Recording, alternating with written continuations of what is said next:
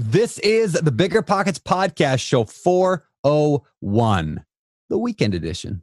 People are always going to go to their stack of contacts first. They're going to go to people that they know, like, and trust. It's more important to be trusted than it is liked, but obviously you want to do both. And if you're just only there when there's an opportunity, you're not going to build the relationships that big investors or big people in any field are going to want to deal with. You're listening to Bigger Pockets Radio, simplifying real estate for investors large and small. If you're here looking to learn about real estate investing without all the hype, you're in the right place. Stay tuned and be sure to join the millions of others who have benefited from biggerpockets.com, your home for real estate investing online. What is going on, everyone? It's Brandon Turner, host of the Bigger Pockets Real Estate Podcast, here with my co host, Mr. David Greene. What's up, David? Something feel weird today? You know, it feels like there's excitement in the air, maybe a There little bit of newness, freshness, mm. never ending possibility, an entire road ahead of us that's never been traveled. That's right. I wore a new shirt today. It is my dark blue shirt, not my light one. You notice that? Okay. Is that what it is? Or is there it is. something more? All right. So today you might notice that this show is coming out on a different day than usual. Uh, for the last eight years in a row, we have launched a show every single Thursday without missing one Thursday. And we still plan to launch a show, uh, release one every Thursday without missing one in for the future for the next hundred years. That said, we are going to be adding something a little bit different here. Uh, we're going to add a second episode of the Bigger Pockets Real Estate Podcast every week. That's right, more of the things you already love, real estate content, uh, but a little bit of a twist to that. We're going to be releasing them, releasing them every Sunday. Uh, that's why this is coming out on Sunday. And the point of this new show, or this new like twist on our show, is to really talk about the mind game behind real estate investing success. Now, l- l- explain what I mean by that. So, David, David, I mean, David, you and I talk about this all the time, right? Like the tactics, like how to buy a duplex, how to buy an apartment, how to syndicate, how to house hack, those can all be found like anywhere, right? Like you can read a book and you can find that stuff, and Mhm. it's awesome and we love it. But there's more to success than just the how to. Can you explain what I mean by that? Yes, this is such a big thing. See, Brandon and I brainstorm, and we often talk about how do we get the knowledge that we have in our heads into the listeners' heads? How do we take what we know and get it into the minds of you that are listening so that you can replicate the same success that we've enjoyed that real estate has brought into our lives? And what we found is that it's more than just the blueprint, okay? Yeah. If the blueprint is in my computer and I got to get it into yours, we have to figure out some way to file share. And that file sharing Mhm. system is often your mindset, the way you look at the world, the way you process information. And frankly, sometimes getting out of your own way, the hangups that we all have in our own selves that keep us from being successful. So the more that we talked about this, the more we realized it's not just telling people what to do, it's also sharing with them how they can sort of affect the way the soil in their own mind that allows the seeds that we're planting to get in there. And that's what the show is all about. We want to talk to people that are successful, that can share the path that they walked, how they overcame obstacles that you can take and apply to your own life so that you can start sharing in some of the fruits that we all love. It's the mindset battle that is half the battle, not just the information. Yeah, that's so good. Uh, uh, what do you know, David? With the analogy, I love it. it's uh, basically like yeah, we're bringing on top performers to talk about what they're really good at. So, for example, today's uh, guest is a guy I've looked up to for a long time. His name is Jordan. Uh, he is just fantastic. You're gonna love him. Uh, before I intro him, basically, there's guys like Jordan. There's like other like maybe political leaders, maybe leaders in other industries, scientists, keynote speakers, whatever like just like people who are top performers in their field and we want to bring and apply that knowledge to our audience to our real estate investors out there that are trying to grow wealth and financial freedom through real estate. We're going to apply that knowledge uh, here on the weekend edition of the show. So I'm, I'm super excited about this. Again how is this different from other shows that are out there doing like you know success type shows is like we are trying to take this and draw a direct connection a direct line to real estate investing because again it's not just about here's how to buy a duplex. It's why didn't you wake up early? Why didn't you say what you're going to do? Why didn't you go and talk to that person? What was what was guiding that? What's the mindset and the actions needed for success in anything? And then we're going to apply it to real estate. So that is today's show kind of an introduction to what we're doing here. We won't normally give that long of an intro but i wanted you guys to realize what we're doing differently. Uh, so specifically let's talk about today's show we got a guy I follow for years, super, super smart entrepreneur, uh, business owner. Again, not specifically real estate investor, but this is definitely, definitely going to help your real estate investing because today we're talking about connecting with people, networking, getting likable, like having people like you. Because as we always say in this show, Like people like to sell to people they like. People like to uh, buy from people they like. People like to work with people they like. So becoming likable and doing that in a systematized way uh, is what Jordan Harbinger, our guest today, is going to talk exactly uh, about. And he is like the guy when it comes to that conversation. So basically, how to uh, dig our wells before we're thirsty. To use his analogy, that's what we're going to be learning how to do today. So before we get to our conversation with Jordan Harbinger, though, let's get to today's quick tip. All right, David, I developed a brand new acronym. You ready for this? Yes. Okay. All right. So it's in the new book, the multifamily book that's coming out next spring, but I put it in there and I really like this. It's the on fire agent. So, in other words, an agent who is organized, networked, focused, like networked, like they know a lot of people, focused on you, investment savvy, responsive, and experienced. And I would actually consider you like the ideal, like the perfect example of an on fire agent. I think you are all those things. Uh, and so that's what we want to recommend people work with is go work with an on fire agent. So how do you find such an agent? Well, how do you find a drunk? You go to the bar. How do you find a uh, a uh, sports enthusiast? I don't know. You go to the ball field. So how do you find such an agent? They're probably hanging out on a real estate investing website like Bigger Pockets, right? So go to biggerpockets.com slash agent where you can search and sort from over 10,000 real estate agents who actively participate on Bigger Pockets. Find somebody who is on fire so they can help you get on fire yourself. Like that? I love it. And okay. I'll even add on to your quick tip. We'll have a quick tip extension here. Right. I am that agent Brandon's talking about. I've worked very hard to become that. It's going really well. And I'm in that same place he's talking about. I spend a lot of time on bigger pockets, networking with other investors, talking to people who have wealth building goals through real estate, and offering my services to those people should they want it. If I'm there, you should be there too. I'm yeah. the person who ha- is basically bought a bunch of properties. Now I'm trying to help other people. If that's something you're interested in, leverage bigger pockets to help you achieve your goals better. Yeah, so good, so good, man. Well, thank you, uh, David, for you know doing this show with me as always, and now doubling up twice a week. We're gonna be spending a lot more time together. I love it. Yeah. Um, so on the real estate podcast, we teach you guys you got to go network. That's how you're going to find deals. This podcast is going to teach you how to be good at networking. And yeah. so that's really the one two punch, right? One of them is what to do, the other is how to be how good to do at doing it. Yeah. There you go. Great way to put that. All right, David, let's get into today's show. You guys grab a pencil and paper out. You are definitely going to want to be taking some notes on this show. If you're driving, please don't do that. Listen, it's not coffee or donuts. It's not campfires or s'mores. Not peanut butter or jelly. Great things happen when two good things come together. So why choose between cash flow or appreciation? Rent to Retirement's new construction homes give you both. Rent to Retirement offers newly built homes that attract the best tenants with fewer repairs and outstanding rental markets. That means more monthly cash flow for you and plenty of equity growth in the background. Plus, their creative financing options let you buy investment properties with just 5% down. Not 20%, not 10%, 5% down. Rent to Retirement offers turnkey new construction homes already built, leased, and managed for you. Their investing experts find the best markets that consistently offer double digit returns and prices as low as $150,000. And they've got more five star reviews than any company on Bigger Pockets. You invest, Rent to Retirement does the rest. To learn more, visit renttoretirement.com. That's rent, T O, retirement.com. Or text REI to 33777. Again, text REI to 33777. Passive income without the property headache? It's possible.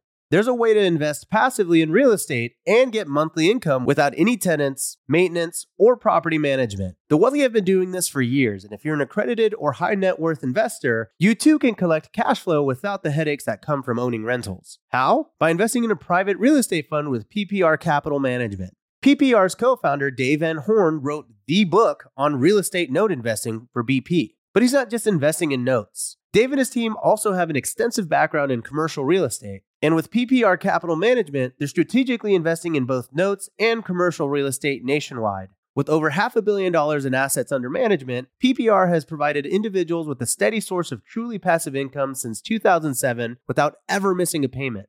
Check them out at investwithppr.com. Again, if you're looking to get monthly passive income from an experienced team with a strong track record, go to investwithppr.com today.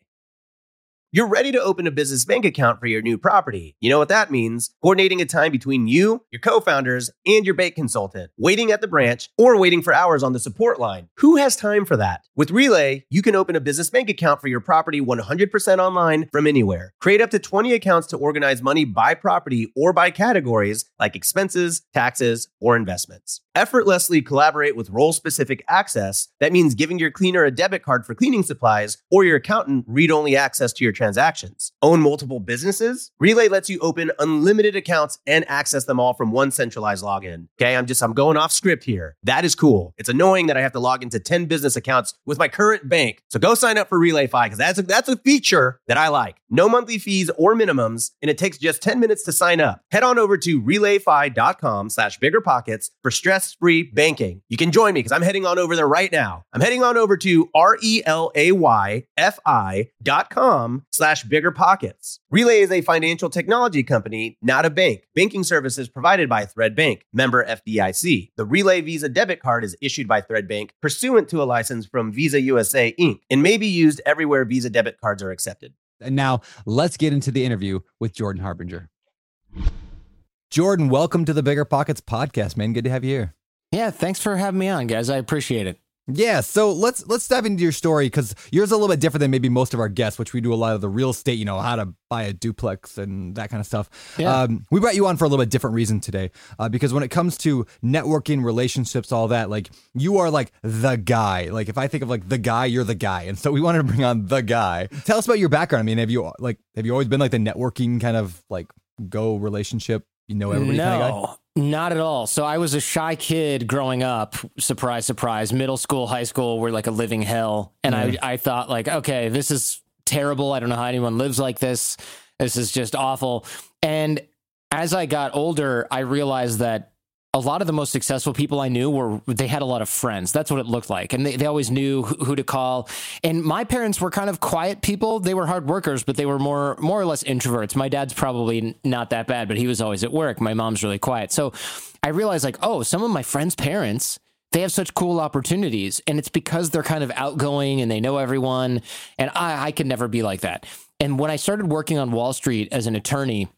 I was actually doing real estate. So this is uh, there's our nice nexus our- for yeah. for bigger pockets. I've realized like, all right, I'm not the same kid I was in high school where I can show up to a geometry test and just do okay and go on with my life even though I didn't study because I'm naturally so smart. Like once I got to college and law school, I was like, uh-oh, everyone's smarter than me. You know, now I recognize that as largely imposter syndrome, but it doesn't really matter. You know, I still had to outwork everyone. So I got my work ethic going in college and law school, and that allowed me to outwork everybody there because they were like, "Oh, let's go drinking in the afternoon. We're all geniuses by kind of by uh handed down from our parents." And I was like, "I if I'm going to float here or succeed, I need to work my butt off." So I'd work like 10, 16-hour days, whatever. Then I got to Wall Street. Everyone's working 16-hour days. Everyone is really smart, and I'm like, "I'm going to get fired." You know, I am done. I am so in trouble. And one of the partners that was the guy, one of the guys who hired me, he was never in the office. And I thought, okay, he probably works from home. I need to figure out how I can work from home because then if I work from home, I won't get fired as quickly as if I worked in the office and everyone was like, this guy, why'd we hire this guy? But if I work from home, it'll take them longer to figure out I don't belong here, at which point maybe I'll have figured out how to be useful to this firm.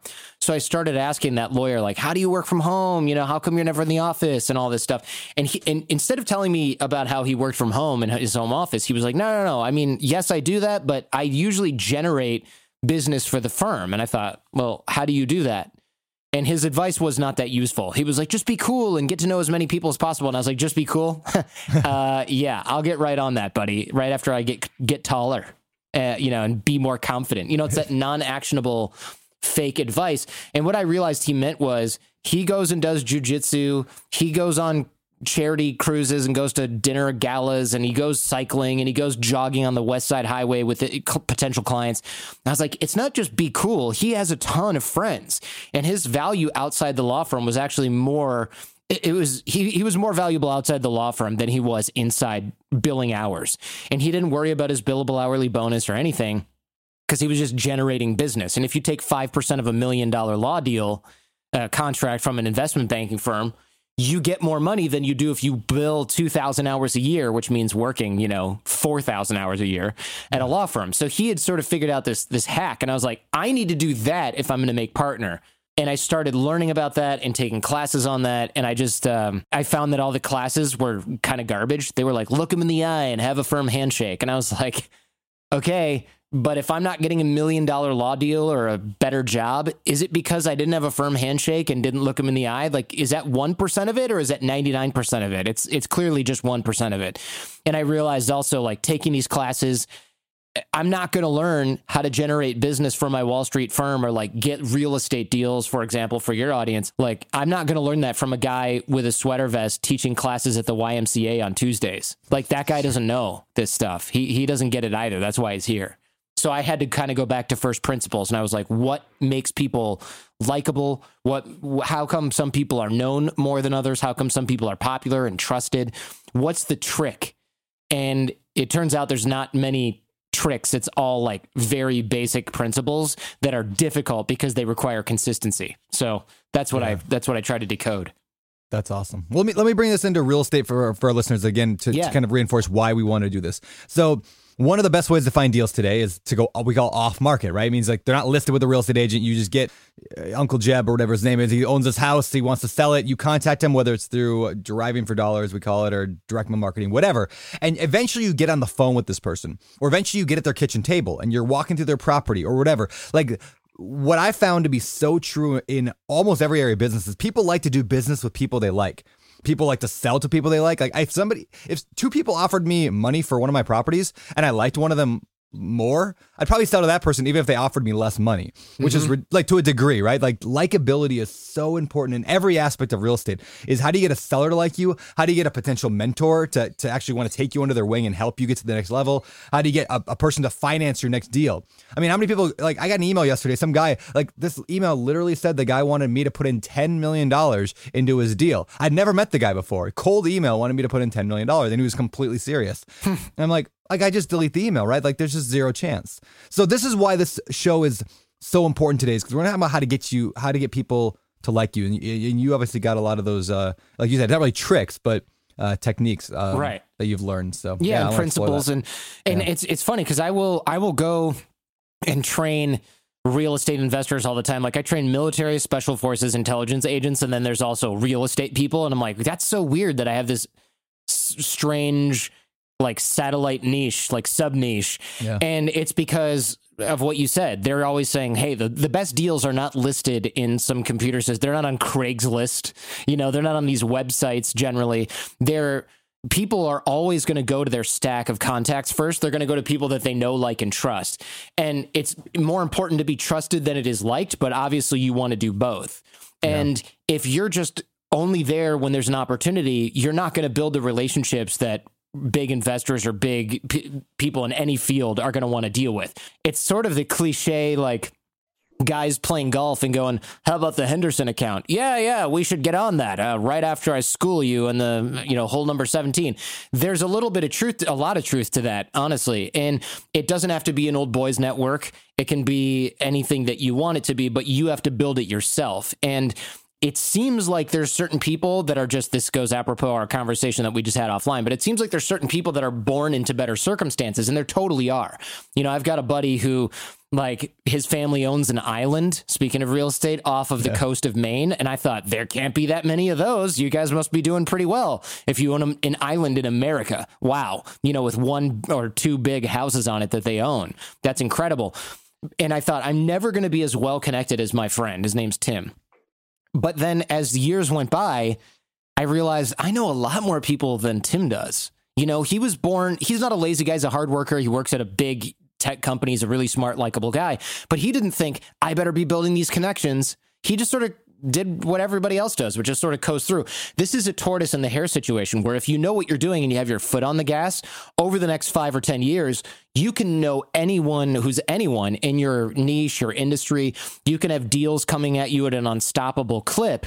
And you do that because you've been consistent about literally spending like five minutes a day, 10 minutes a day on relationship development and systemizing it.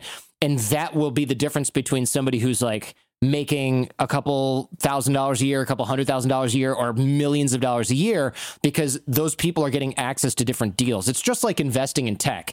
All these big VCs, they the reason they spend money on advertising, branding, they're on podcasts talking about stuff, giving talks. They don't have to do that. They have hundreds of millions of dollars. Why is Marc Andreessen on podcast? Why why is Ben Horowitz on podcast? Because the founders go, oh man, I would love to be associated with this guy, see and hear on all these different shows, and that gave a talk at Stanford. They're, they're the best. So the best deals go to them first. It's a branding play. And that's what you're doing when you're networking. You're essentially creating a really strong personal brand where everyone's like, well, I want to be, I want to be in on the ground floor of Brandon Turner. You know, that's where I want to be. I want to be on the ground floor of bigger pockets, deal with those guys. I don't want to just like float out there. That's dangerous because you provide familiarity and certainty. So there's there's a huge advantage to this. And um, a lot of people go, "Oh, it's all about who you know," but they put a little stank on the end of it. Mm-hmm. If it's an unfair advantage, make it your advantage. Don't just whine and complain about how other people have this advantage. You can build this. It takes a lot of work and it's done consistently over time, but make any unfair advantage that you can your unfair, in air quotes, advantage because uh, your alternative is what? Whining about how opportunities don't fall in your lap? I mean, that just sounds exhausting, boring, and, and a little depressing. That makes sense. Hey, I want to go back a second to a phrase you said that I think a lot of people might sound weird. Uh-huh. You said systematize relationship building. Yes. Or like like that sounds like a, like most people are like whoa whoa whoa whoa whoa. I, I, relationships are, are organic. Authentic. They're natural. You, yeah, authentic. Right. Yeah. I don't yes. want to be like. A, what does that mean to systematize relationship building? Yeah, that's a good question. So people think authenticity and systems aren't compatible, and that's really not true. It, if you're systemizing, there's a difference between being a robot and being in, so being inauthentic and systemizing something. So if you wake up every morning and you you're a runner and sometimes you don't want to run, but you decide I'm going to put on my running shoes and my running pants and then if I still go outside and if I still don't want to run, I can turn around and go back into bed. That's a system. Yeah. If you use an alarm to wake up, that's a system. Nobody goes, but I should just wake up authentically, right? I mean, it is better for you to wake up naturally, but some people need an alarm because they're, you know, they need to get up for work if they have a day job, that kind of thing. There's nothing wrong with this. Usually the systems are scaffolding that goes around a habit. So I have systems, but it's not because I want to send automated emails to everybody saying, Hi, friend. What is new with you? For me, I on this date did this thing, and like some algorithm is in automation is plugging all that in. No, my systems are like, did you contact somebody that you haven't spoken to in at least six months? And if the answer is no, because it and it always is, because it's like eight in the morning when that pops up in my calendar, I go in my phone, I scroll all the way to the bottom of my list of texts. And at the bottom of that list of texts, that's where you have people that are like, you had lunch with them once at a conference three years ago and you never followed up. And you're like, oh, yeah, I should re engage that people. So I call it Connect Four because I do it four times a day. And I'm re engaging four people who are weak and dormant ties in my network. Mm. Yes, I also reach out to friends. I reach out to, I mean, I reach out to, I think the reason this happened is I reached out to you guys and I was like, oh, yeah, what's up with those bigger pockets guys? Because I probably saw your show somewhere or an ad somewhere. And I was just like, instead of going, oh, there's an ad for that show with those guys I know, I was like, all right, there's an ad, The Habit that goes that's the scaffolding is around us It goes okay i see that. I'm going to pick up my phone and send an email right now. Most people never use those cues. So instead we use systems where it's in my calendar and it says reach out to somebody who you haven't spoken to in this long. Or i have a crm and your audience probably knows a lot about crms because it's a real estate primarily largely a real estate thing like contactually yeah. and stuff like that.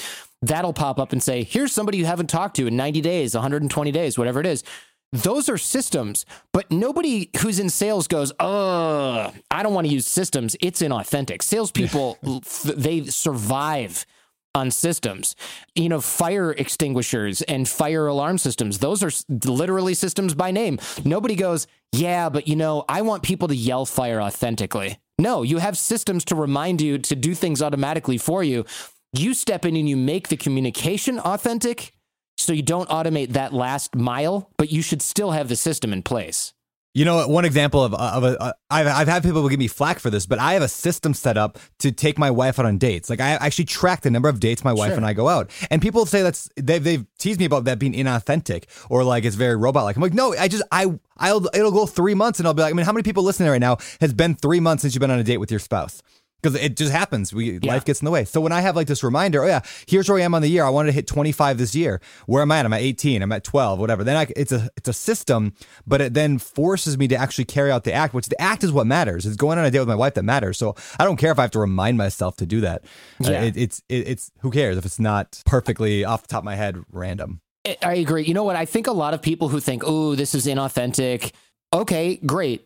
Are do you have as good or better results than me with these types of interactions? Because if so, then that's great. I want to learn from you how to do that. But the people that I've uh, here's what I found. This is one of those imaginary problems where people go, "Ooh, I want it to be authentic," and I go, "Great. How often do you re-engage someone new? Is it 20 times a week, five times a week, 100 times a week?" And they're like, "Oh, I kind of do a lot of this naturally." That's a common excuse I hear from people when I teach this, and I go, "Great. Let's break down."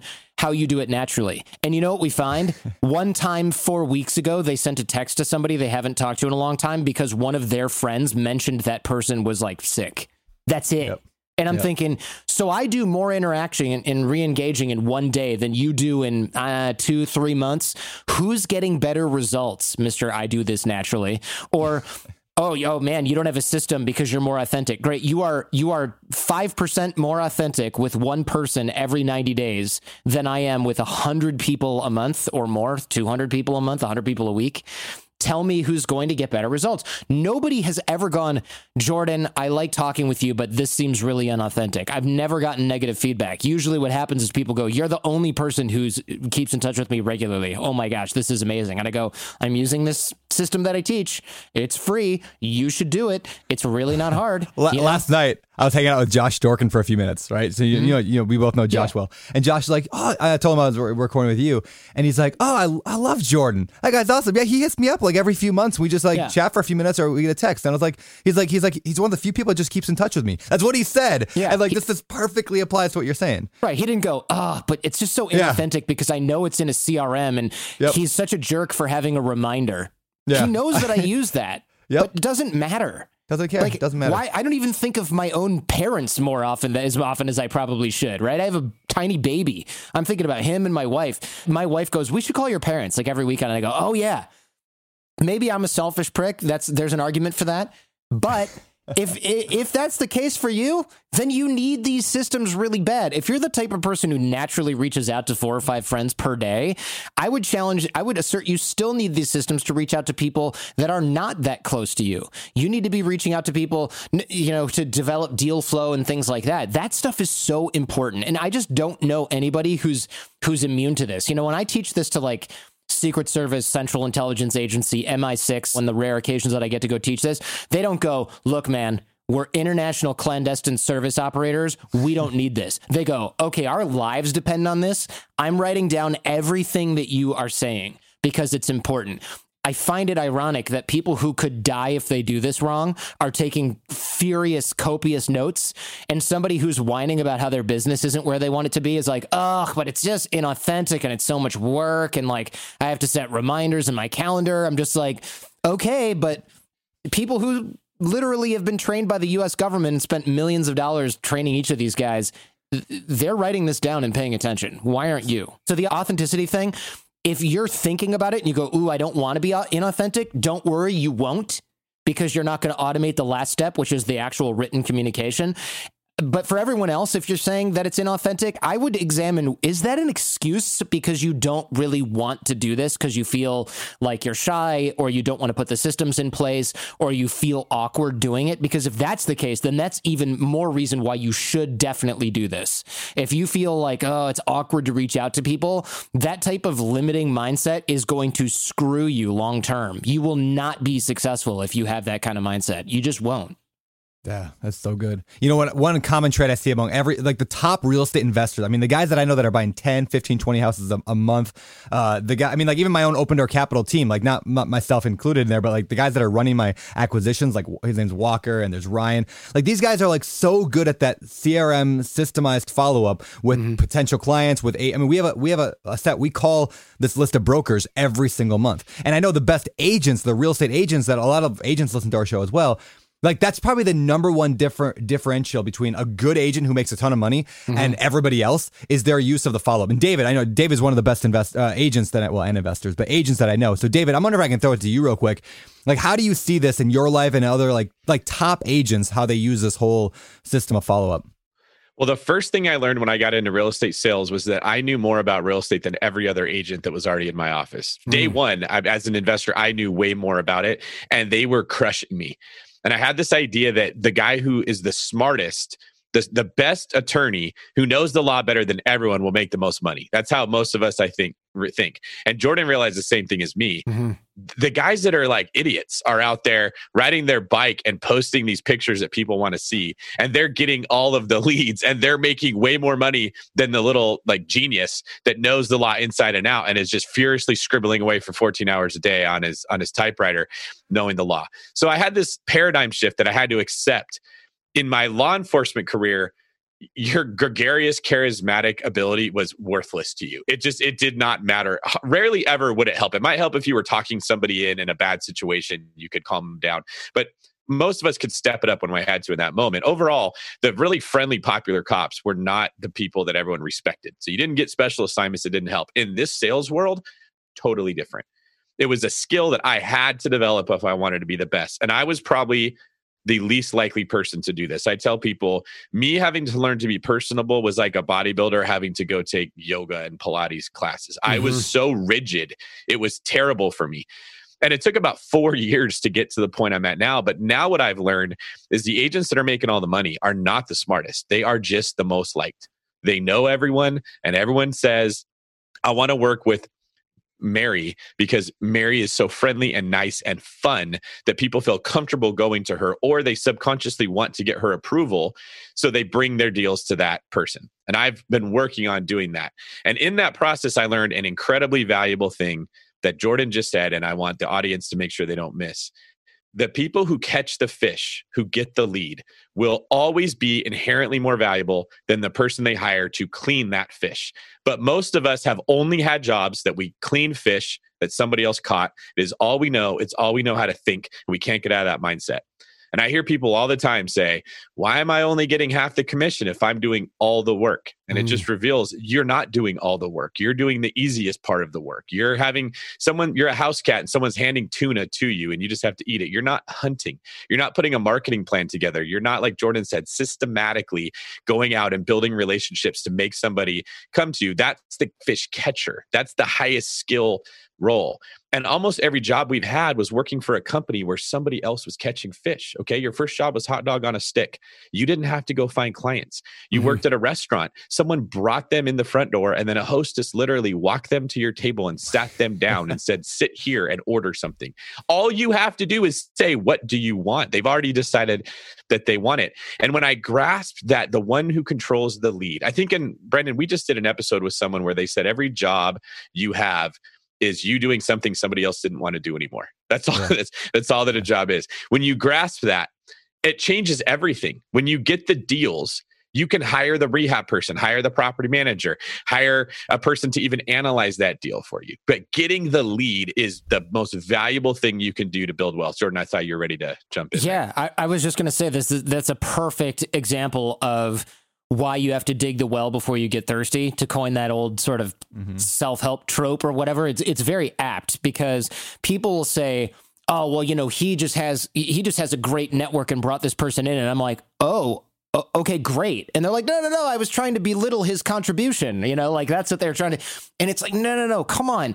You have to dig the well before you get thirsty. If, if you are not able to generate leads, then you can't complain when you don't get work or you don't get a deal or something like that. Like the people who bring in this guy, Dave, who hired me at that law firm, when our law firm hit the 08 crash and we were over leveraged in mortgage backed securities and things like that, he just left the firm, took all of his book of business, and went to another firm as a partner. Everyone else, quote unquote, retired, which means lost their job because they were like workhorses. And when the market contracts and you don't need that many workhorses, you just take the people who are generating business. So you're if you're focused on just your work product, to the at the expense of your network and lead gen, you will run out when times are tough. But right now, if there if there's a market contraction, people who are getting deals their network is getting them even more deals because all these other players are knocked out of the game. Yep. So if you're well connected, the network does the work itself, right? Because other people are out there generating leads or generating network connections and you're a, a, hub in that sort of hub and spoke web or, or hub and spoke network so you have to worry about this. Like you have to do this. And and to your point about like charisma and charm, a lot of people are like, crap, I'm not charismatic, I'm not outgoing. What do I do? You don't have to worry about that. It's not a matter of like this person is so funny. If you have that, great, leverage it, use it. But if you just reach out to tons of people, keep in touch with tons of people, and you help them get what they want. So instead of ABC always be closing, it's ABG always be giving or always be generous. If I'm like, you know, I can't help David with his new website, but I know a web designer and I know a graphics person and I know a conversion optimization person and I know somebody who can run that email backend. Why don't I introduce all of them to David? Now David's like, wow, Jordan really hooked me up. No, no, no. I made you four or five email intros. I didn't spend 50 hours working on your stuff, but I have the same level of Recip- there's the same level of reciprocity, that same feeling that like I owe Jordan one as would happen if, as if I built the whole damn site myself because I used my network as a value add to give you something. So I not only are you grateful, but the web guys he's grateful, the conversion experts grateful. So now I'm building this social capital and these people are like, "Hey, if you ever need anything, let me know." You've got tons of social capital and, and referral currency that you're building through making email introductions. It's really so, it's scalable this is so important. The social capital. I love that phrase. Um, where a lot of people get this wrong idea of networking, like, hey man, I'll introduce you to a graphic designer I know, but I'm going to need this from you. I want to come on your mm. podcast. I want yeah. to have a, a, lunch with you. Hey, I'll trade you this thing. Uh, how is that the wrong? Like, why do we look at that as like maybe the wrong approach when the social capital? Like, what's the difference there? Yeah, so that? there's transactional networking, which is bad. So I wanted to do like let's say I wanted to I'm trying to think of something that's obviously transactional. Let, let's say I said, "Hey, do you know this such and such guest who wrote this book?" and you're like, "Yeah, I do. He was on Bigger Pockets." And I'm like, "Would you mind making an intro?" You know, I would since since you and I know each other, I would be shocked if you were like, "Well, I'll do that." But only if you introduce me to Mark Cuban. And I'm like, yep. uh, uh, I mean, I might even say okay, but it would make me feel weird because it was entirely contingent upon me being able to do something for you. So I would realize that, oh, okay, you only want to do something for me if I can do something for you immediately, which means here's the signal that you don't want. And, and most people are like, so what? It's an even value exchange. And I, I to, an, a, to, a, to a degree, I agree with that. Okay. But the problem is that that says to me, that if I ever don't have anything to offer you, and like maybe I'm screwed, maybe I got crushed and a bunch of my units burnt down and I, don't have my funding, that if I reach out to you for help when I need it, when I need it, need it, you're going to be like, what have you done for me lately? And I cannot count on you. Yeah. So and that is why bad. people feel that's inauthentic. That's the inauthentic part, not using yep. the yes. CRM to make the call. Right. It's not the systems, it's not the scaffolding, it's the in the reminder, it's the transactional nature that people find inauthentic. And I agree with that. Like if you reached out to me and said, "Hey Jordan, Bigger Pockets is having a huge problem with the podcast and only your expertise can solve it." And I'm like, "Great, $10,000 an hour." You might be like, "Here's your 10 grand, you POS." right? You would reluctantly do it cuz you need me. But then what? When I ask you for something, you're going to be like, "Now's our chance to get that 10 grand back that we paid Jordan for, for this simple task that he only he could do for us." What a jerk jerk. You want your your interactions to be building goodwill and rela- referral currency, social capital, if you will, not turning into some sort of short term gain for you. And when I started the Jordan Harbinger show, when I was like, oh my gosh, I started my business over, you know, I had another big podcast, I had a separation from my business partners. I made a list of like 100 or 200 people and I reached out to them, all but a couple, and I mean like two or three just said, Yeah, I'm going to mail this out to my audience. Oh, you should come on my show. Let me help you get this set up.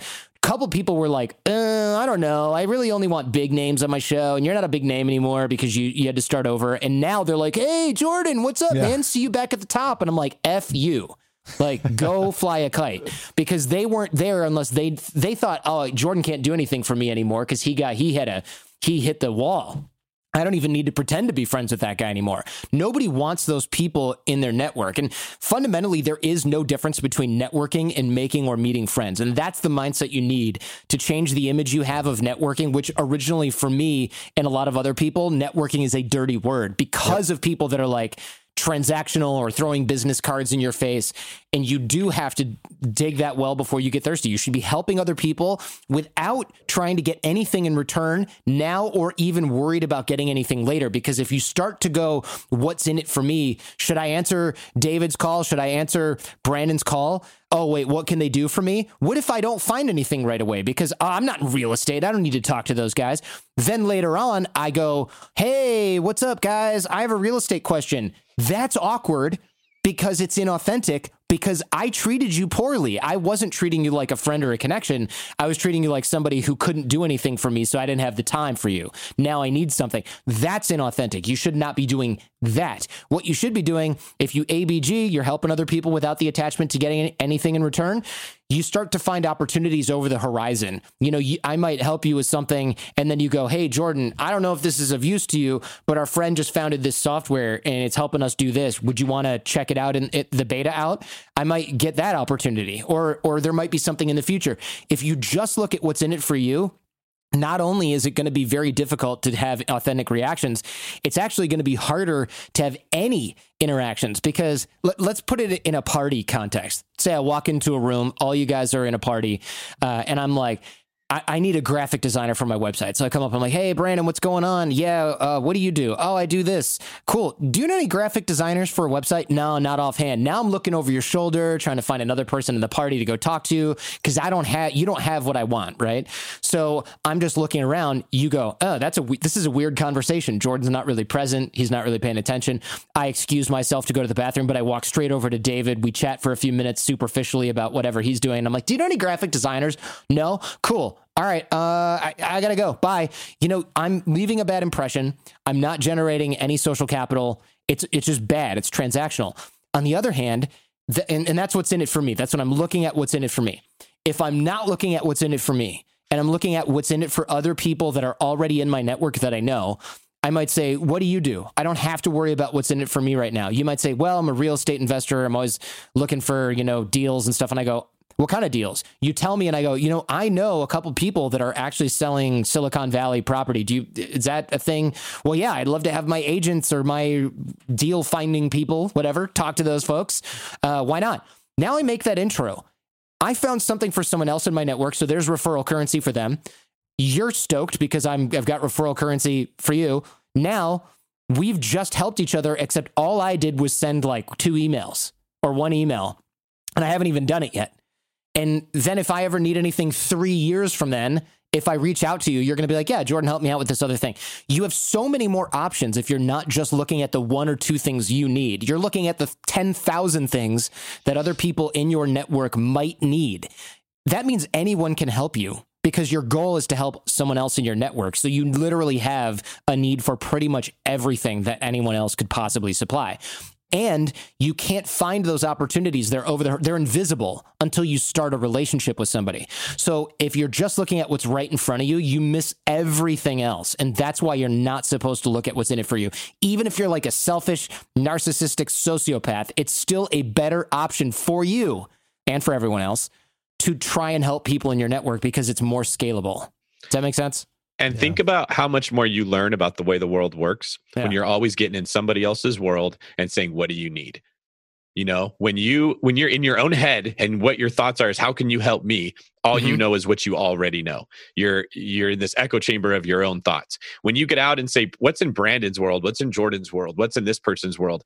I now learn a ton about something that I didn't know anything about, which can only help me in my own business and only help grow my own network. And I can tell Jordan just from the few things you mentioned about agents needing CRMs and real estate being a certain way, but you're not necessarily a real estate guy. You've learned about real estate from talking to real estate guys. You now Mhm. know how to help real estate guys better than if you had not done that. And that's just another perk of when you put other people first in a genuine way, it always ends up benefiting you. Yeah, it, it really does. I think a lot that's lost on a lot of people. They'll go, all right, I, I'm starting to take your course, Jordan, because I have this free sort of networking thing. And they'll go, but I, when do I get to ask what's in it for me? And I'm like, okay, anytime.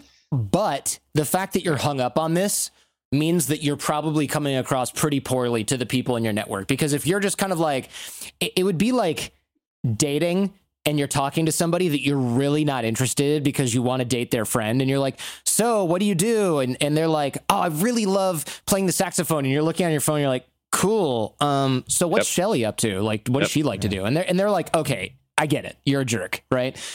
That's what's happening when people are starting to look at what's in it for them. It really is all about trying to help it's the abg help as many people as you can and people go what happens if i help them and they never help me back? Who cares stop keeping score because keeping score is what poisons the well if i introduce you guys to seven real estate deals and then you're not able to help me it's it because there's just nothing that you're able to do right then if i get mad about that who loses you got the thing you wanted from me and you're thinking jordan's great and i'm like these guys are jerks why? Because you couldn't do anything for me. So I lose. I poison the well. I poison my own relationships. If I don't worry about it, if I don't keep score, then I might give you guys 17 real estate deals. And then one day I'm like, hey, do you guys know anybody who does this and this and this? And you're like, dude, you've made us like 12 million bucks off these deals. I'm going to like have my team do this thing for you because that's the least we can do. And I've had this happen more than you might think. Like I've introduced people who've started a business together and we'll go to a conference and I'll go, Oh, you guys know each other? And they'll be like, Yeah, you introduced us. And I'll go, Oh, that's cool. Uh, for what? And they're like, Well, long story short, we started this bike business because you introduced us and we just, uh, we're looking at selling it. And I'm like, what? When was this? Three years ago. I don't even remember doing this. They're like, yeah, you introduced us. We founded a business. We're about to have an exit. Let's go out for a steak on us. It's the least we can do. I can call those guys and be like, I need to sleep in your garage for three months. And they'd say yes because I've earned so much referral currency. If I stopped helping them because I couldn't think of what they were going to do, or I helped them twice and they weren't able to help me back, I would have just poisoned that relationship. Now, look, if somebody's asking you for something over and over and over, and then you ask them for something small and they say no or they ghost you, maybe there's a boundary issue and they're selfish. Sure, you can stop helping those people. But if somebody just doesn't have the ability to do anything for you, the last thing you should do is cut them off thinking, oh, they're just dead weight. It's just not how it works if you help 100 people, 90 of them never help you back, but 10% or 1% give you an amazing opportunity, it was worth it, especially if all you're talking about is introducing people to one another via email or helping somebody with a quick 10, 15 minute phone call. Like the ROI on that is so enormous that you should put money in that slot machine all day. Yeah, so good. You know, I, I feel like we could talk on this on all day long on this, but I want to get to a couple other topics that I know you're uh, that you're good at talking about, specifically Yeah. things like confidence and and when you get into that that uh when you get a seller on the phone or you get a potential mentor uh, at the kitchen table or at you know at the at a, at a lunch table or whatever, like how you come across as more confident. Remember when you had to pay to get a lead's phone number? It was like the dark ages until Deal Machine made skip tracing a thing of the past. Now, with your Deal Machine plan, you'll get unlimited access to phone numbers and contact information for no extra cost. That's right, get high quality, reliable information trusted by leading financial institutions, all fully compliant with the federal Do Not Call list. Explore over 150 data points, including age, gender, marital status, occupation, and a ton more. Trust me, this is the data you need for off market deals. With new filters, people flags, and color coded phone numbers, lead management just got a ton easier. Ready to step up your investing game? Sign up for a Deal Machine plan today and gain immediate access to this unlimited treasure trove of contact information and phone numbers. Just head to dealmachine.com slash BP. Transform your lead generation and deal making strategies with Deal Machine. Sign up today and start exploring the unlimited possibilities at dealmachine.com/bp.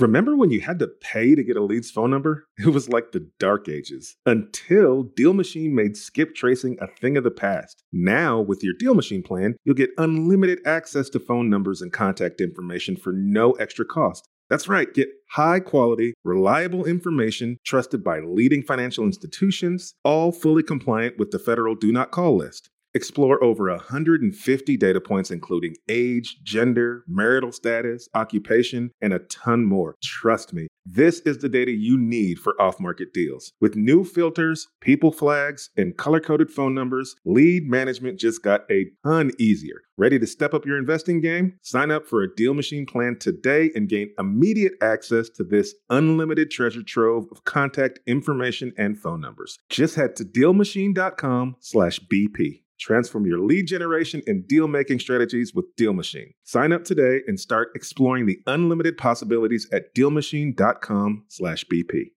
You're trying to close on your next rental, so why is your insurance company dragging its feet? With long lead times and never ending paper forms, it's no wonder it takes forever to finally get a policy. Modern investors deserve better. They deserve steadily.com. At steadily.com, you'll get fast, affordable landlord insurance available online 24 7 in just a few clicks. You can even get next day coverage, which takes just minutes, by the way, to obtain. And you can do it all from your phone. Steadily was founded by landlords who created insurance products tailored to the unique needs of this industry. It's their sole focus, and that's why landlords nationwide consistently rate them 4.8 out of 5 stars. So whether you've got a single family, short term, or multifamily portfolio, steadily.com can secure the best coverage at the best price to protect your properties. Discover how Steadily can save you both time and money on your rental property insurance. Visit steadily.com for a commitment free quote tailored to your needs today. Are you serious about making real profits from your investment properties? Then why are you paying a property manager anywhere from 8 to 25% of your rent? Cut your expenses the savvy way by self managing your rentals using RentRedi with flat rate pricing that doesn't cut into your bottom line. You think I'm paying a property manager? Heck no. Get your hands off my cash flow. That's me slapping someone's hand. With RentRedi, you can collect rent, screen tenants, track repairs, and manage accounting all from your phone. Are you a Bigger Pockets Pro member? Well, guess what? RentRedi is already included in your membership. Haven't tried it yet? Well, then what the heck are you waiting for, man? We made this possible specifically for you, Bigger Pockets Pro member. If you're not a pro, RentRedi is offering you 50% off their annual plan. New customers visit rentredi.com and use code BP2023. That's R E N T R E D I.com using code BP2023. That's BP, like Bigger Pockets, you know, the podcast that you're listening to right now in the year 2023 to save 50% off of one year of RentRedi. Cut your expenses when you use RentRedi to manage your rentals. Sign up today at rentredi.com and use code BP2023. And, and we mentioned confidence earlier. You said when you were young, you didn't have, you didn't feel like you had a lot of confidence. So, Mm. like, how does somebody appear more confident? Whether they're again at a kitchen table, they're on the phone with a motivated seller, they are talking with a mentor, whatever, uh, an agent. How do they appear more confident? Sure. So, of course, the answer to this is always practice, right? But Sure. that's not really that useful or actionable, other than, hey, go out and get more practice.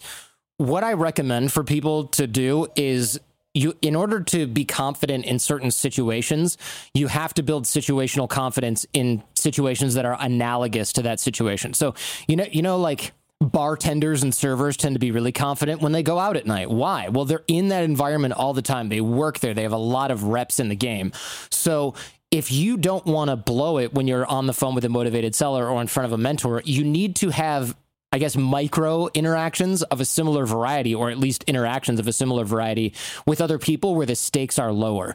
And I find this happens, this is a problem for a lot of folks who are, let's say, shy, bashful, uh, not really feeling that confident. They'll go, I don't want to go to this meeting or this event because I'm not like in the zone and ready to go. So they avoid interacting. They avoid being in the room with these folks or getting on the phone with these folks or whatever it is because they feel like they're going to make a bad impression. But what you need is proximity and you need frequency.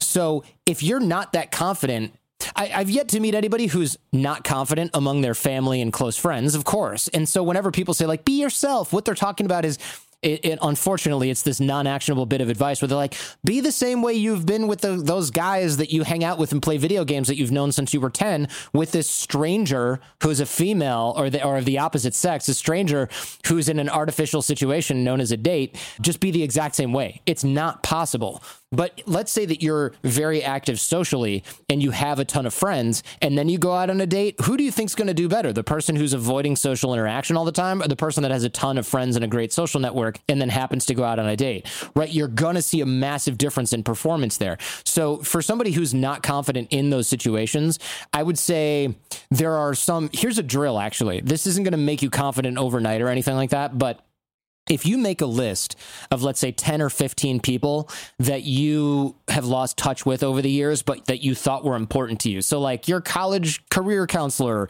your old boss your friend's dad who was an entrepreneur that was kind of successful make a list of those people. Reach out to them now because you don't have an agenda with them. You don't need anything from them. In fact, you can think of it like this. I call it layoff lifelines.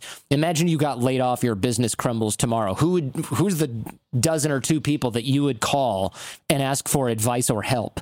Make that list, reach out to them now. You don't have an agenda, you don't need anything.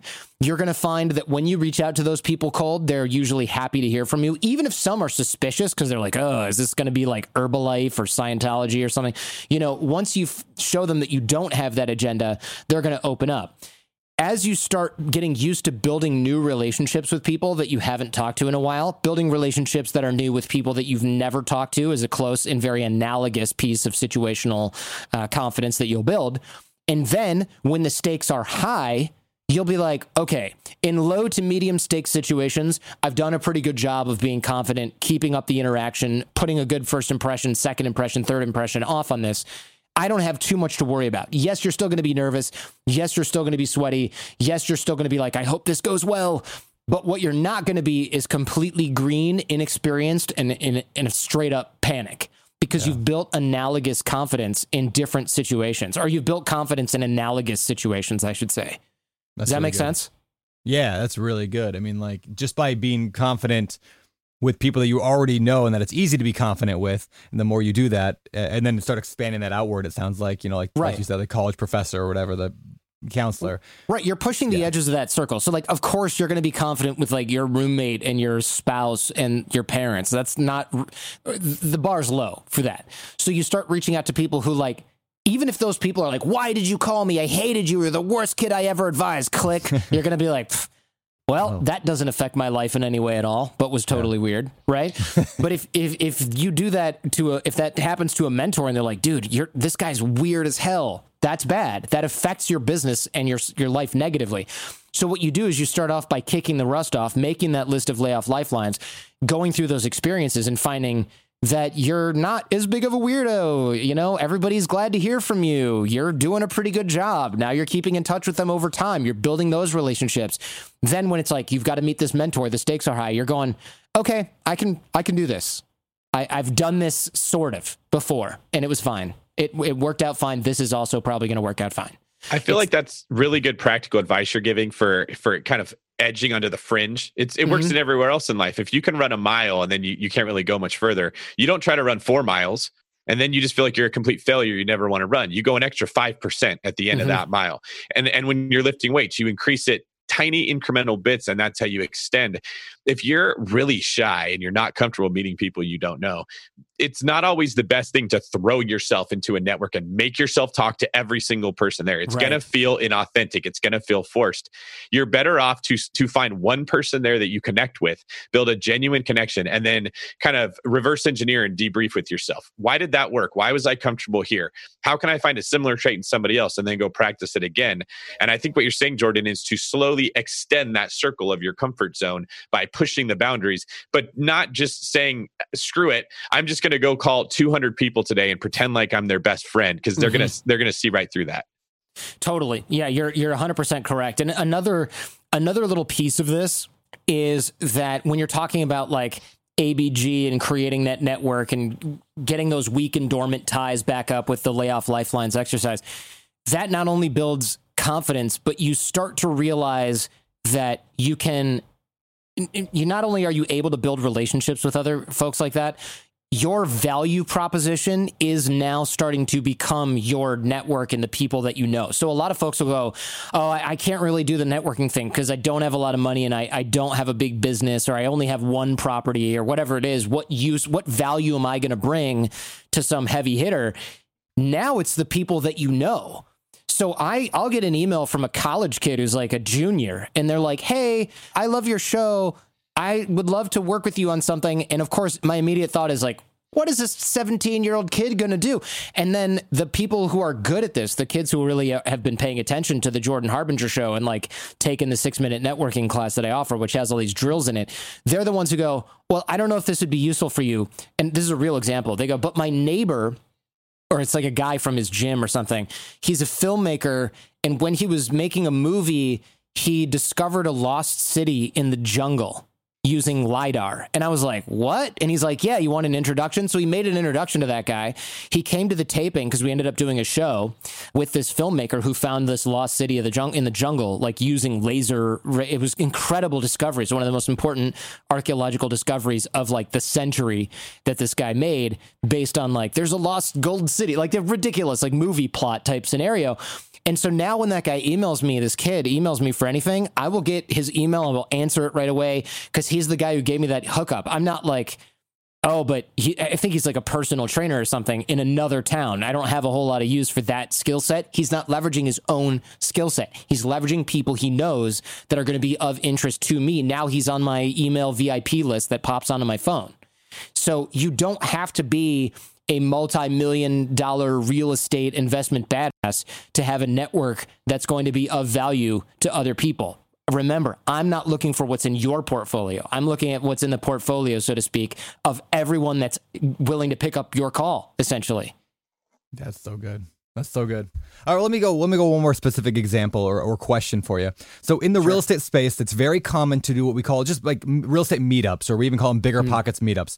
Kind of pre-COVID, this was much more common. Now it's you know, hopefully coming back. Yeah, but uh, like I mean, at, at, like during the I would say last if you look at last February, there were probably 200 different meetup groups of bigger pockets members coming together in cities all across the country, wow. happening every single month. Just tons of them, right? Such a great way to like meet people in your local area. From bigger pockets, millions of people all online to let's get into our real life people in our real life area to figure this stuff out. It's super valuable. But the problem is a lot of people are scared to go to these events because they're they're going to go there. What are they going to do? Is throw out business cards. They feel mm-hmm. weird. They feel uncomfortable. So for those people listening who, as this starts picking back up again, and of course people can go look at the upcoming events at biggerpockets.com slash events. But as that that picks back up again, how do they go into a setting like that where they don't they don't feel like they have anything to bring to the table? And come away with connections, contacts, people, relationships, uh, you know, goodwill? Yeah, that's a great question. So the key is going back to that ABG always be giving principle. So yes, when you go there, grab other people's business cards if you don't feel comfortable handing out your own fine don't hand out your own grab their contact information i don't even know if people still use cards but if they do yeah. cool grab their contact information after the event mail them back you know, hey, great meeting you. Uh, again, just wondering, like, what are you looking for? What kind of things are you interested in? I'll keep my ear to the ground. Not like, what mm-hmm. can I do for you? Because some people are like, oh, don't worry about it. You yep. want to go, what are you looking for? What are you interested in? I know a lot of people. Maybe I can introduce you to somebody who might be of use. Almost everybody has an answer to that. Very rarely is someone going to go, I need you to do this you have to offer that up. So you're creating that email, you offer the access to your network and other people that you know. I'll keep my ear to the ground for you, that kind of thing. Then do your best to try and connect people to each other, but don't do it without asking them for permission. So the, this is a crucial bit here. You want to use the double opt in. So let's say I meet you at an event and then I meet some other guy named Tom at an event. Tom says, Yeah, I want to meet real estate investors. I don't go, Cool Brandon, meet Tom. You're like, crap, I don't have time for this. or I've been avoiding Tom because he's a weirdo who like shows up at my door with um, little bits of animals or something. Like, I don't know. You, maybe you don't want to meet Tom. So you have to be really careful about that. But what happens if I reach out to you and I go, hey, I met this guy, Tom. He is a new real estate investor. I know that you guys have courses and things like that. Where should he start? I recommended your stuff. You might go, oh, well, what sort of asset class is he in or whatever? Like, is he buying duplexes? Is he buying family properties or is he just buying skyscrapers in Manhattan? You know, I don't know. Yeah. So I might say, you know, I'm pretty sure he's a residential guy, but I'm not sure. Would you mind if I introduced him to you? All I know is he seems to be relatively successful in one area or he's new in this other area and he's new to town. You might say, yeah, sure, no problem. And then I go to him and I go, can I introduce you to Brandon? He runs Bigger Pockets and he's got a successful podcast and he teaches, you know, new and advanced investors how to make the most of their portfolio. He might go, yeah, sure. And then when I have both permission, permission from both parties, I should say, then and only then do I make the connection because otherwise you might already know each other and I'm wasting your time. You might be avoiding each other and now it's awkward and I've put that monkey on your back or you're just really busy. And so then I intro you and you never reply because you're going to Hawaii for two months and you're going to be off the grid. And Tom's like, hey, that Brandon guy he didn't even bother friggin' answering. You guys are clowns, right? He might not say that, but he would be thinking it. You need to get that double opt in. But when you do, the intro will be even more fruitful, generally speaking, because both parties already gave permission, so they're v- much more likely to reply. And they're going to credit you with that introduction. If I just slap you together on an email, they might forget. You know, y'all might forget. But if I ask you first, it signals professionalism. And then I make an intro that's two contacts with you for the same person. So that looks like multiple interactions. You're you're getting all the right signals. Jordan's really professional. He's really respectful of my time. He asked me before connecting me to this person. That way, even if it doesn't work out, you're not like, oh, Jordan's intros always suck. You're mm-hmm. like, well, I'm. I told him he could I do that. yeah, I gave yeah. permission. Yeah. Oh man. So you win some, you lose some. One other one other tip on there that I, I, found helpful when people try to make agree. I mean that is is so important. But one uh, one additional is ask how you want me to introduce you to them. Like mm-hmm. if somebody says, "Hey, I want to introduce my buddy John. Uh, he you know he's good for this." I'm like, "Yeah, that sounds great." Like it I'm I typically don't want a text message from people that I don't no. know because now they got my phone number, right? But sometimes I do want to text and I don't want to go email because I get lost on my email. So like, if you ask somebody like, yeah, great, I can introduce you. What's the best way to get in touch? You know, get you guys together. Uh, it's just a little simple thing like that. Just shows that you're thinking about them rather than just trying to make it easy on yourself. And yeah, that's been helpful. You know what? That's a that's a good I'm actually writing that down, text or email, okay. because it, I do find it annoying when like you've got my phone number but if we met some if you met some random person at a conference and they were like hey can i meet jordan? and you suddenly gave them my phone number i'd be oh, like it, hey dude, you, yeah. what's going on? You stabbed me in the back on that one. Because yep. i maybe i don't want to answer texts from people that i don't really know and now I can't forward it to my assistant anyway because it's on my phone and there's no thread. So I've got to call her and give her background. It's like yeah, how has thing. iPhone not figured out like mark unread or forward? I don't know. Uh, I know. Like, mark yeah, unread first of all. Hello, and then yeah. you know, now I'm taking screenshots of like the whole conversation. I'm sending those to my assistant. Yep. No. Yeah. Um, yeah. It, it's you know, frustrating what's interesting about this conversation is that what we're just saying is in general you could sum it all up. Be considerate of others. It's still coming down to quit asking what's best for yourself. You know yeah. like i'll get people a lot of times that will say hey david like they want to help me. They are trying to get me business. They're saying i just told my friend he needs to call you. He wants to sell his house and they'll give my number to them which is great. But now you're putting the responsibility on friend to call me a stranger who he does not know and probably feels uncomfortable and there's a 10% chance they're going to do it and what I'll tell him is, why don't you connect us in a text message? Send a group text to introduce both of us. It's a warm intro. I can jump right in there. This person won't feel uncomfortable when you do it that way. And I, I swear, like 90% of people don't think to say, How do you want the intro to yeah. be made because sometimes I want them to have my contact info. Others, like you said, I, I wouldn't want it. But if you were just thinking about other people, how would I want it to be if I was in their shoes? A lot of this stuff would just uh, naturally appear to your own mind. You wouldn't have to say, What am I supposed to do? It's that you're in your own head thinking so much about what you want that you completely miss. Jordan might be a little upset if I give his phone number to a complete stranger who's going to send him 27 text messages in a row that he's not answering. It's, yeah. I mean, you nailed it right there. And another thing uh, before I forget, because otherwise I will forget, systems for the win, is after you make the intro, set a boomerang if you use boomerang where your emails I pop do. back in. Yep. I use something called Superhuman, which is like an email client that has the boomerang feature sort of built in. I will boomerang the email for, so set a reminder for 30 to 60 days after that intro to b- bounce that thread back into my inbox. And I'll just reply all and I'll say, hey, how did this shake out? And then if one person's like, oh, I never replied, it's a gentle reminder where they can go, that was in my spam folder or whatever excuse they want to make up. Mm-hmm. And it's fine. It doesn't matter. But also, you'll find like one person write reply and go, so I reached out to that guy and he like was a complete freak. I didn't want to say anything, but since you're asking, that guy's a weirdo. I want to know that because that's damaging my reputation if I keep introducing them to someone. Or they'll come back and go, "Oh yeah, we meant to tell you. We actually ended up starting a bike company and it's launching next month. Uh, you know, we've been so busy over there, heads down. Thanks so much for that intro." So you build even more referral currency. You kind of put the you pack it in, right? You pack the lid on of that can and you find out what happened with the intro. Did it go well? Did it bomb? Or did it just not go anywhere because somebody didn't reply? That jump starts the interaction again. And it's not a bother. It's not like, hey, um, Brandon, John told me you never replied. This is weird. And it, you have to send it to both. And it's like, hey, just checking in. Nobody said anything. And that's if somebody does say, hey, Brandon never replied, you still reply all. Don't reply to the one person and go, hey, John says you never wrote to him. What's up? You know, you want to make sure that that you're kind of responsible for that intro, at least getting as far as those two people getting in touch. Because somebody might go, Oh, I thought you just never made it because I never saw it. And then it mm-hmm. turned out to have been in their spam folder the whole time. So you really want to make sure that these, these fire. And the way you do that is through that 30 to 60 day follow up. You don't have to track hundreds of these, by the way. You're tracking a few dozen. You're just maximizing the value there. And people will start to see you as a connector. Then the, the beauty of this comes when people go, Hey, Brandon, I want to bug you, but you, you seem to know everyone. Do you know anyone who does this, this, and this? Now you've got people bringing opportunities for social referral currency, social capital to your inbox. You don't even have to do any work anymore. They're just coming to you and you're going, yeah, that's a Tom would be good at that. Mark would be good at that. Let me make those intros right now. Boom, boom. So it starts to snowball and you start to get really good at this. And I know people are like, I'm so busy. This takes me, I have thousands of contacts. It takes me 90 minutes a week. That's it.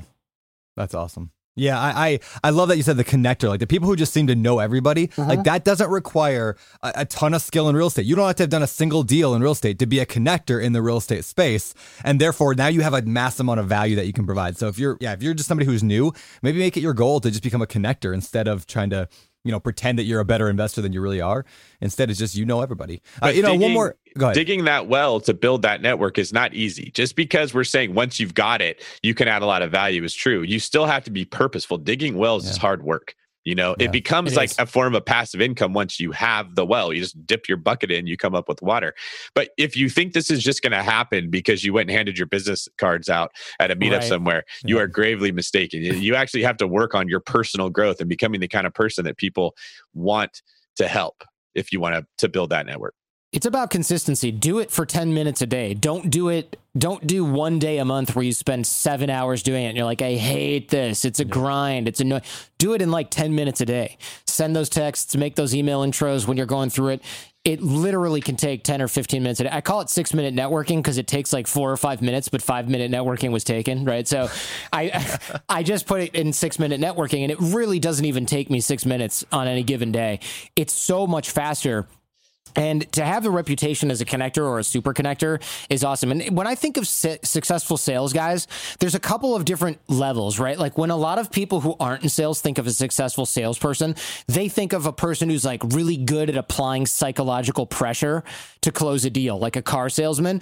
A great salesman really doesn't have to do that at all. They have such a high level of trust through repeated interaction, proximity, showcasing expertise, uh, referral currency that they're able to go and take their calls and take their meetings and take their whatevers and their emails and then hook people up with other folks or other opportunities for them to buy. And they go, all right, well, I trust Brandon. He's done he's done me right for a long time. So I'm gonna give this deal my top priority.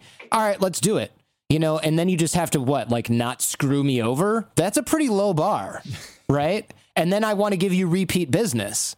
So that's really that's how the most successful salespeople that I know operate. They're not like limited time only. You better call me back right now. I've got another couple right here. They want to sign. Click. Like that's not what good sales is. It's about having a huge number of relationships that are profitable. That's really what great salespeople are doing. And I know refer, I know real estate agents because I just sold my house.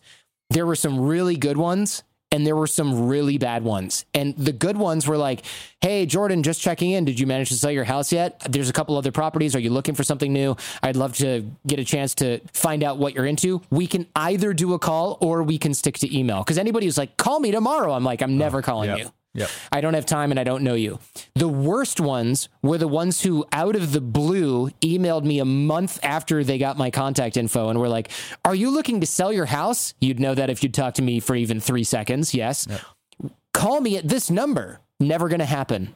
Not doing that. Come to my open house for free cold Starbucks coffee that I bought seven hours ago. No thanks. you know, Yeah. not doing that. It was the people that like did five minutes of research and figured out a way to add value that was really, really minor. Those were success. And I was like, this guy probably has a lot of money, and this guy is probably brand new or on his way out of the industry. No, man, I think everybody needs to re-listen to that, whether or not you're an agent or whether you want to work with wholesalers in the future, whether you want to, you know, work with, you know, it doesn't matter. Like anything in the real estate space or just business in general, just being a good person. Uh, go back and rewind that and, and listen to it again. And I do want to bring up a couple quick points and then we'll move on to the last segment of the show. First of all, uh, I know, David, you are writing a book on or for real estate agents right now. So I don't, do you have any idea when that's being published? Yeah, it's supposed to be out in December. Okay, so anyway, so obviously, if you're a real estate agent, make sure you listen. To that. I know David, you and I talk a lot about this stuff, and I know you. This is why you're a good agent because you understand this stuff. So definitely, you guys check that out. What's that book to be called? Do you have a name for it yet? Uh, we're still working on the name, but it's going to be the first of a three part series. This is going to be made for new or inexperienced agents. And then the next book's going to be to be, become a top producer being an agent and then to build a, a team. What's funny is that as I'm listening to Jordan talk, I'm thinking I literally put that section in the book. I literally said, This is how you sell. you you never try to convince someone to buy a house they don't want to buy. That's that high pressure technique that he's talking about. You look for people that already want it, and then you make that a very smooth, easy way for them to get it. And stuff like building social capital is literally in there. Like give, give, give so much that when you make a withdrawal, it comes from the form of they give you a referral. They send you somebody Yeah. that wants to sell their house. And I just, as I'm listening to you talk, Jordan, I'm like, this couldn't have come at a better time. You're giving me a very serious stamp of approval on the stuff that actually works. Like the better of a person that you are, it's amazing. The more success you will probably end up having in life. They're very tied together. That's cool. I, I couldn't agree more. It's it's funny. I see a lot of salespeople that do this stuff wrong, and some of it's just being new to sales. I'm not like they're idiots. You know, they're they're just new to sales. I, I see a lot of people that are in sales that learn from like a lot of these. I don't want to mention names, but like these shady guru people that only sell courses on becoming successful, but like aren't real real estate people or are and just are insufferably horrible people. They're really hard to deal with. And you go, you know, the only type of deal that they're getting is like the desperate person who hates them for having to go through with that deal. Yeah. Or or like the person can't wait to never see them again. So they're never getting any repeat business from anyone. They're thinking short term. Good salespeople think long term, and long term means long lasting relationship. Even if you don't quote unquote win on the first round, you win long term. Ideally, everyone wins. Like, ideally, it's like one of those win wins where you both win long term. But if you're really bad at this, you're thinking short term only. The longer you stretch out your timeline, hmm. the better career you're going to have. And the more people are going to respect you inside the industry. And I think people who think short term either think this isn't my forever job, I just need to pay the bills, and or they don't have enough self confidence, speaking of confidence, to do things the right way. So they do things with these weird little shortcuts. It's the difference between somebody who's building a real online business and a quote unquote internet marketer who just says whatever that works in the sales copy to, to make the sale and then has like a really crappy, hard to follow refund policy. Oh, you wanted a refund? Uh, you had to text in from a 734 area code on a Tuesday and you didn't do that. So no refund for you. Like, Yep. you know, good companies can stand by their stuff and, and good salespeople and good relationship builders can stand by the intros that they make, the relationships that they have. That's so good.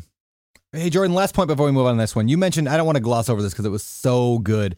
You said rather than that vague question of like, how can I help you? Or like, I want to provide value. What value can I provide? Everyone's like, ah, don't worry about it. Or, you know, I'm fine. Like, people ask me that. I always say, oh, I'm, I'm actually pretty good.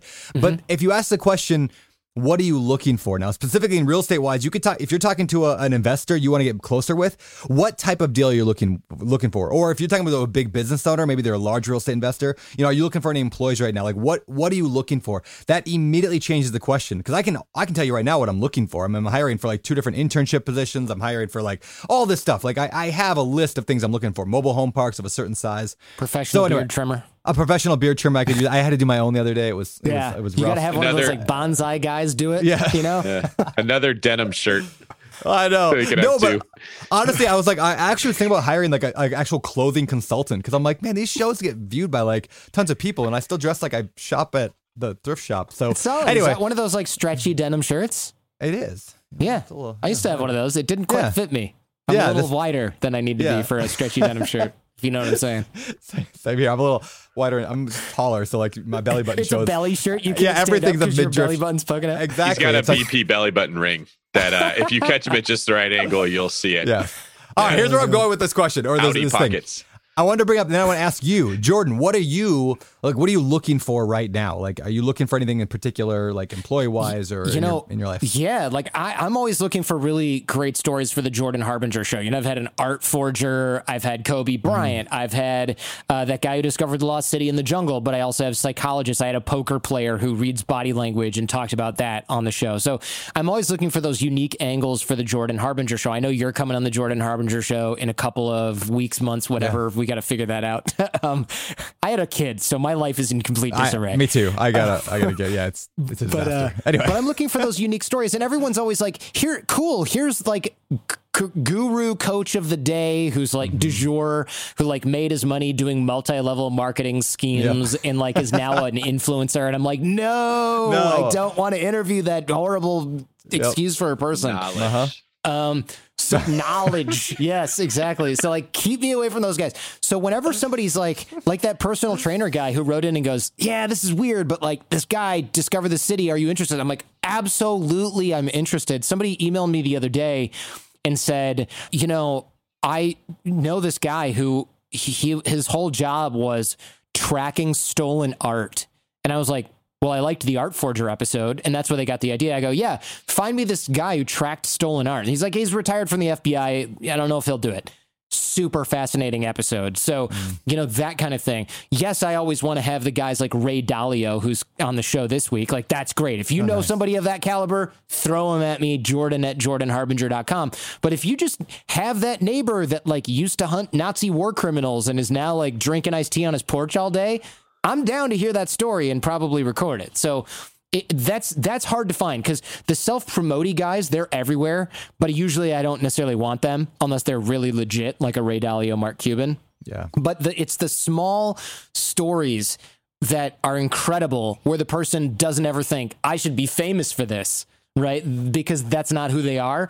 Those are awesome. So if people have ideas on that, Jordan at jordanharbinger.com. I always love, I'll take any pitch, you know, I, I'll, all I have to do is reply no thanks if it's not a fit. yeah, that's so good.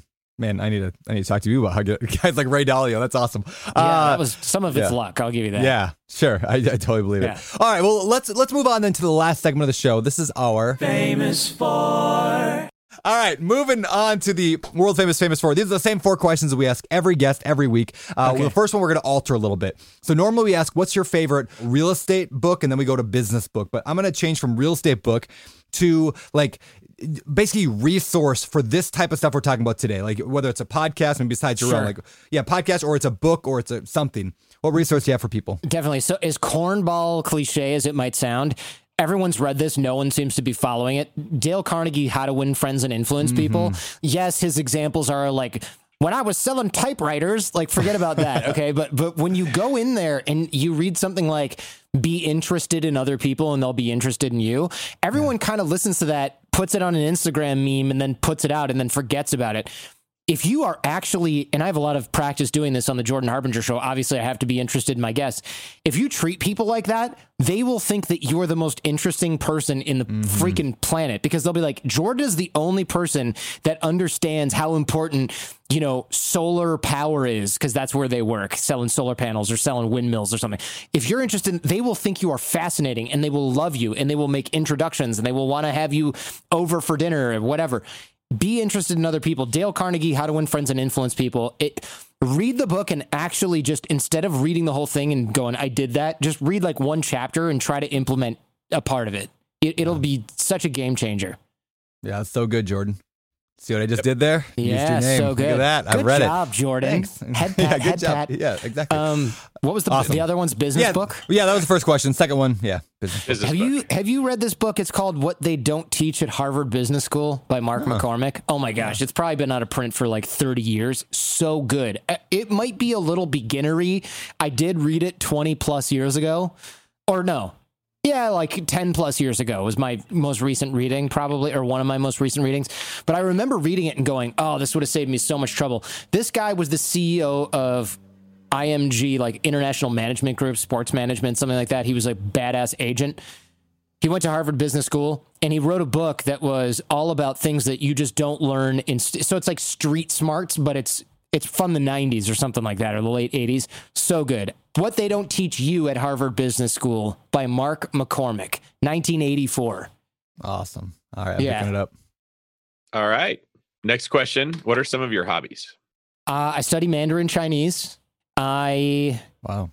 what else is a hobby? And now that I'm, uh, I Change used to love traveling. Pff, we'll say what? Change diapers. Changing a lot of diapers. Yeah. I do walk with my kid around the house and outside. Let's see. I mean, I have a one year old, so it's weird to say that it's a hobby, but I do like, you know, I got to get my snuggles in. Mm-hmm. Definitely Mandarin Chinese. Travel is slash was one of my main things. I used to take tours to North Korea. I don't do that anymore, obviously. Wow, really? Yeah, I used to run a tour company that would take Westerners into North Korea. It's illegal now for Americans to do that, so I don't do it anymore. And you know, you can't go anywhere now anyway. Uh, we can't anyway. um, yeah, we're we're banned.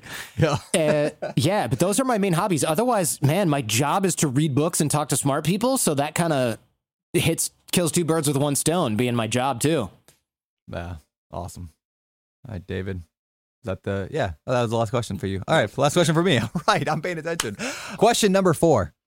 What do you think separates successful, we'll say real estate investors, but anybody, from those who give up or they fail or they just never get started? You know, I- know a lot of people that have tried to get into real estate and almost none of them have succeeded. And I thought that was really strange because my family does real estate investing. They manage properties. We bought and build houses, not a ton. I mean, just for us to live in. And it's it's not easy, but it's also not super complex, I mm-hmm. guess. You obviously know more about this than I do. No, it but seems like a lot right. of yeah, yeah, I figured. it. Like a lot of people, they get intimidated by the process, and there's also this resistance to coaching that a lot of people have, where they go, "Oh, I'm going to figure it out for myself," and I'm just mm-hmm. like, "Why?" Like I know you want to pat yourself on the back for being self-made. You're still self-made if you sign up for something or pay someone to teach you or read. They're like, "I'll read a bunch of books."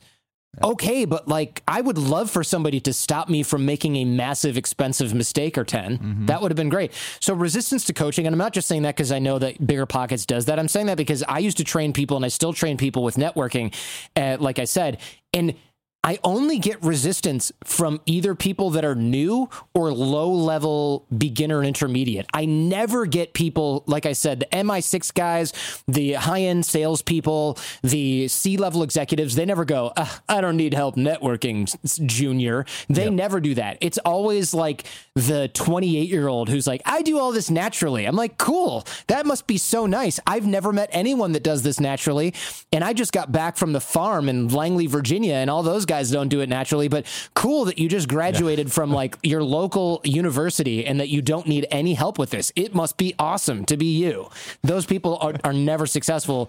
And it's not just real estate, it's that coachable beginner's mindset that you have to have with anything. Imagine trying to learn Chinese and going, uh, let me stop you right there. I'm a pretty smart guy. I don't need to learn this from you. Good luck learning Mandarin, dude. You know, like you have to have that. And people put up ego walls around certain skill sets and not others. You know, if you're athletic and you know how to lift weights, there's a good chance you're like, I don't need a trainer. I don't need someone to tell me how to lift weights. But if you were going to take Chinese, you'd have you'd obviously get a Chinese teacher. So if you're going to learn how to invest, why wouldn't you get a coach? I have coaches for everything, and people that I know who are successful. They spend like four. The more successful people I know, the most successful people I know, they spend like four thousand dollars a month on coaching for everything. They have like a trainer and a food person and a clothing person and da da da da. da. They have coaches for everything. They want to find coaches for things that probably don't even have coaches exist for that thing. They want to find coaches for that the beginner intermediate people are always trying to like grind it out for themselves and bang their head against the wall so many times. I, I know it's the same thing for real estate. Like I've I know people that have been really self well self educated and they do really well and they get coaches and they go to the next level. And I know people that start off and they just fail because it's like I don't I don't have money to learn. Okay, cool, but you had three hundred thousand dollars to lose on a property that didn't go anywhere. Like how does Well, that work? What's so hard in the real estate space, and you've seen this in like internet marketing as well, I'm sure, is like there's so many like coaches out there who like it's really big in the real estate. It's like fifty thousand dollars will train you. One of my buddies paid like absurd money. He got four workbooks. That was it, just four workbooks. And so there's like this this problem with the coaching where it's like people hear those stories and they go, well, I'm not gonna ever pay for coaching, and then they go try to figure it all out by themselves, just like you know pulling themselves by their bootstraps, and then they, Yeah. they can't get there anywhere. And it's it's hard to find, but there are they do exist people that can actually coach you through that. But that actually have done the business. They're not just selling you on how to do it without actually having been there themselves. So it's, it's, a, it- it's a weird it- line. There's a difference between hiring an internet guru to teach you a skill that is not really a skill. So the difference between, and I've done whole shows on spotting guru scams, but one of the tells is. Am I selling you a lifestyle or am I selling you an actual skill? My Chinese teacher doesn't go, imagine running around Beijing and speaking fluently with the natives and, you know, imagine women fawning all over you while you're on a boat. Walking into that Mandarin board meeting skills. of a Chinese company and destroying it and walking out with a $20 million sale because you can speak Mandarin. Right. Nobody does. They go, I will teach you how to read and write. It's going to, you know, that we'll read some kids' books. What you Like, do with that's it's up to selling. you. Yeah. Right. And with the guru thing, so you look at this guy like he's not like, all right, there's some serious fundamentals you're going to need to master. They're not as complicated as they look. I've simplified everything. If you forget, I've got these easy sh- charts. No, he's like, I'm on the boat. Look at these women with boob jobs. Look, we're going to go do cocaine in my mansion. Check it out. $3,000. It's a great way. That's what he's doing. You sell So, the like, lifestyle, that's the first sign of a scammer. They're appealing to your emotions. A hundred percent it is, yes. Because if you're selling skills, which you guys are, you know that a lot of the skills aren't sexy, but you're like, we're going to make it simple enough that you can learn and you're always going to be able to lean on us. That's like the value proposition for a real skill builder. It, somebody who's a, a, a bull crapper is going to be like, I never work. I have 7,000 houses and I just lay back in my house in Hawaii and everything's done for me. Like, you might dangle that carrot to somebody who's stressed because they have so many deals and they have tons of money but no time. You might be like, look, I got a ton of time. You don't tell the beginner that they're not going to have to do any work. That is it filtering for a customer that doesn't want to do the work.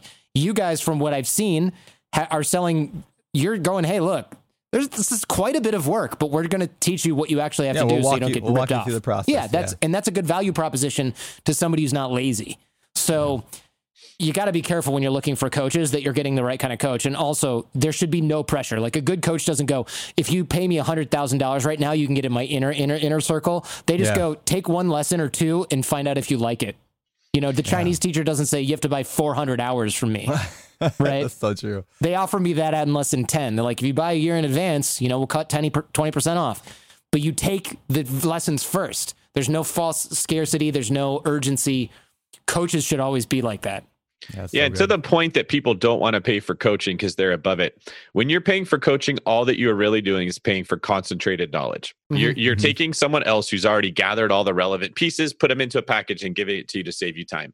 And that is the same thing you do when you read a book and when you listen to a podcast or when you do read an article. It's all concentrated knowledge. You could learn Mandarin if you had a thousand years and you just moved to China and just picked it up being around it. You don't have to pay for someone to coach you how to do that. Like Mhm. you could learn real estate investing by just buying a bunch of houses and eventually you'd figure out what to do.